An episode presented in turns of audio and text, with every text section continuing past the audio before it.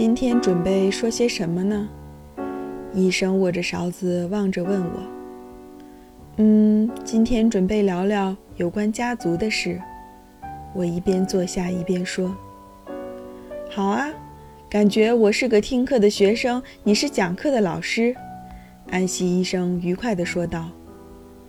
炸猪排咖喱饭还附带一大盘沙拉。医生吃了一口咖喱饭。然后用叉子插了一片蘸了调料的生菜叶送进嘴里，我便讲开了。我母亲那边算是个多产的家族，父亲那边有很多是独生子女或者没有子女。母亲这边的亲戚全都生了许多小孩儿，越往前代追溯，这种多产的倾向就越强。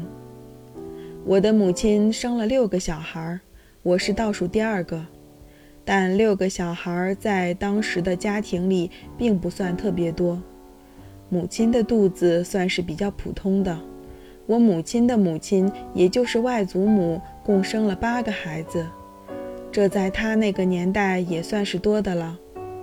外祖母的母亲，也就是曾外祖母，生了十六个孩子。这该算是绝对的多产了吧？十六个孩子说来容易，医生你是男人，可能没有切身的感受。一般来说，生一个孩子先要怀胎十月，然后需要半年以上的哺乳期，这期间月经停止，所以一个孩子占有母亲身体的时间大概是一年半。那个医生啊。意思是说，要是把曾祖母的一生合计一下，真了不得。她是十六岁结婚，六十八岁去世的。当时的女性停经的时间比现在要早，大概在四十五六岁吧。就算再晚一些，但母体能够怀胎的年龄也差不多就到那个岁数了。嗯，差不多是这样。安西医生点点头，表示赞同。根据外祖母生前的回忆，外祖母第一次生孩子大概是在十八岁，从那时开始直到停经为止，中间有二十七年左右。这是作为真正意义上的女人生存的时间。在这期间，她生了十六个孩子。平均算起来，她大约一点七到一点八年就生一个小孩儿。刚才我说过，一个孩子要占据母体一年半的时间。曾外祖母每次都是在快要解放的时候又怀上下一个孩子。我想，曾外祖母也不是有计划的给上一个孩子断奶后才怀孕的。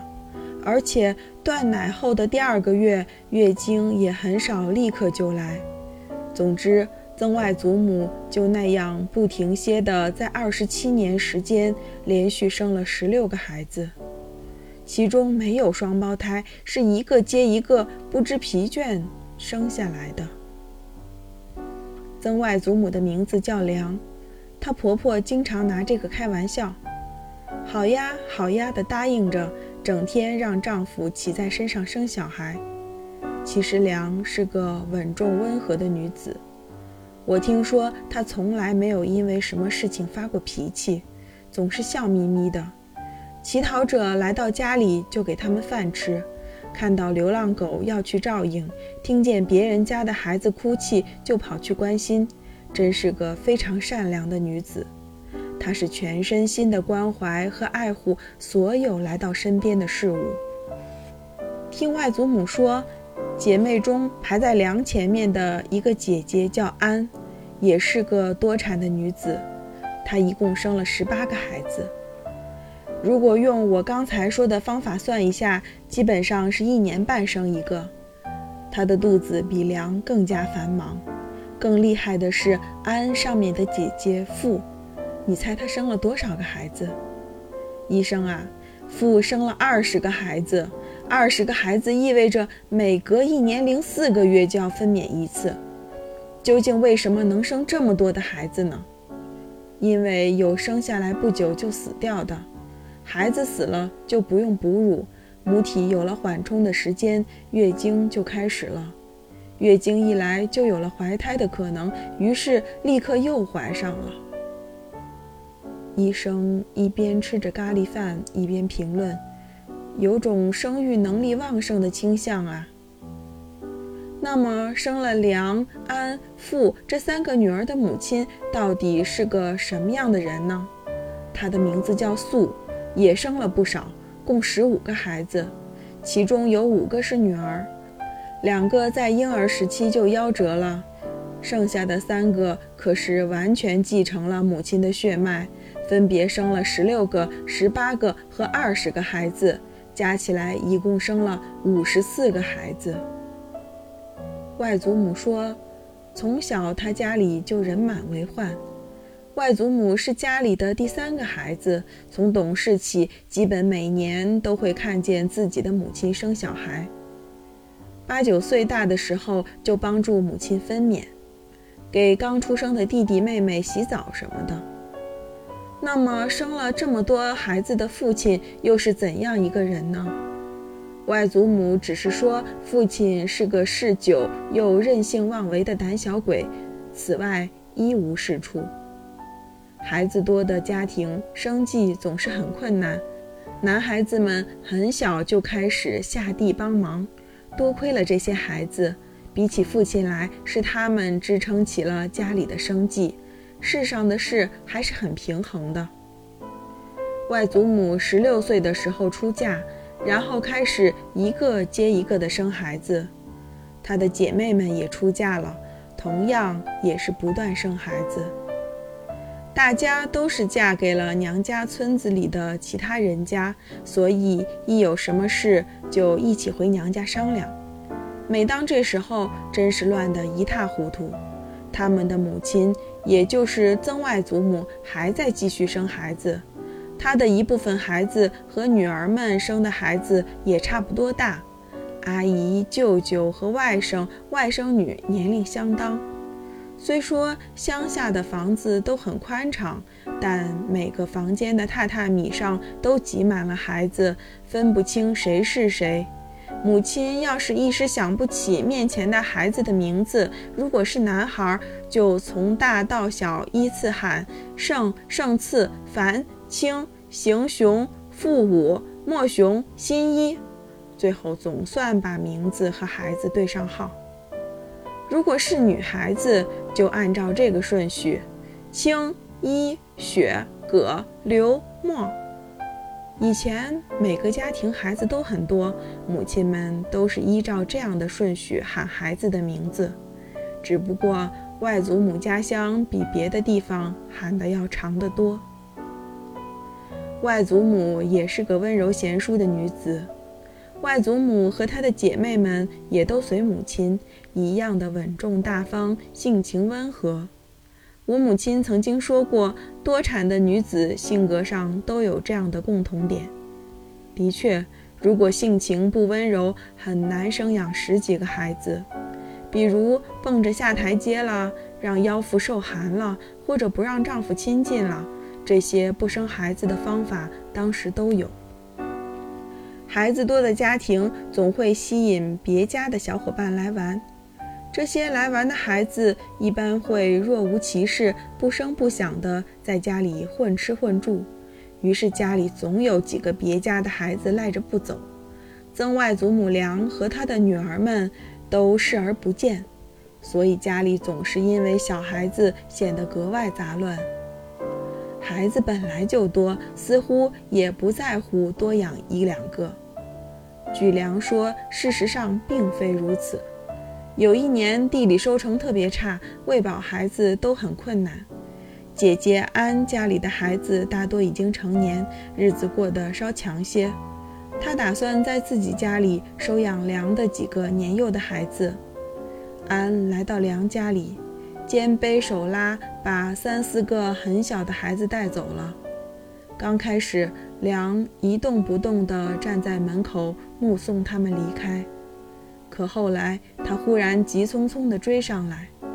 安回头看见妹妹边哭边跑，草鞋跑掉后，就那么赤着脚，头发散乱着，狼狈不堪地追上来。姐姐，把孩子还给我！梁边喊边追上来的样子，有种让人说不出的恐惧。姐姐安见他这副样子，不由得带着几个孩子飞快奔逃。两姐妹就这样在正午的田间小道上你追我赶，最后梁终于追上了姐姐。她一言不发地扑上去，把姐姐背上的孩子夺下来，一屁股坐到地上，嚎啕大哭。孩子们也意味着他哇哇大哭。安这下怒了。我又不是把孩子带走吃掉，跟抓小偷似的，大喊大叫，真是丢脸。说完就放下手里的其他孩子，一个人走了。梁揽过几个孩子，哭哭啼啼地回家了。有这么多孩子，只不过离开了其中几个一会儿功夫，梁就伤心到那种程度，真是个感情深厚的女子啊。我听了这个故事，不知不觉也流下了同情的眼泪。母亲的心情都一样，如果不是这样，也不会把孩子生下来了。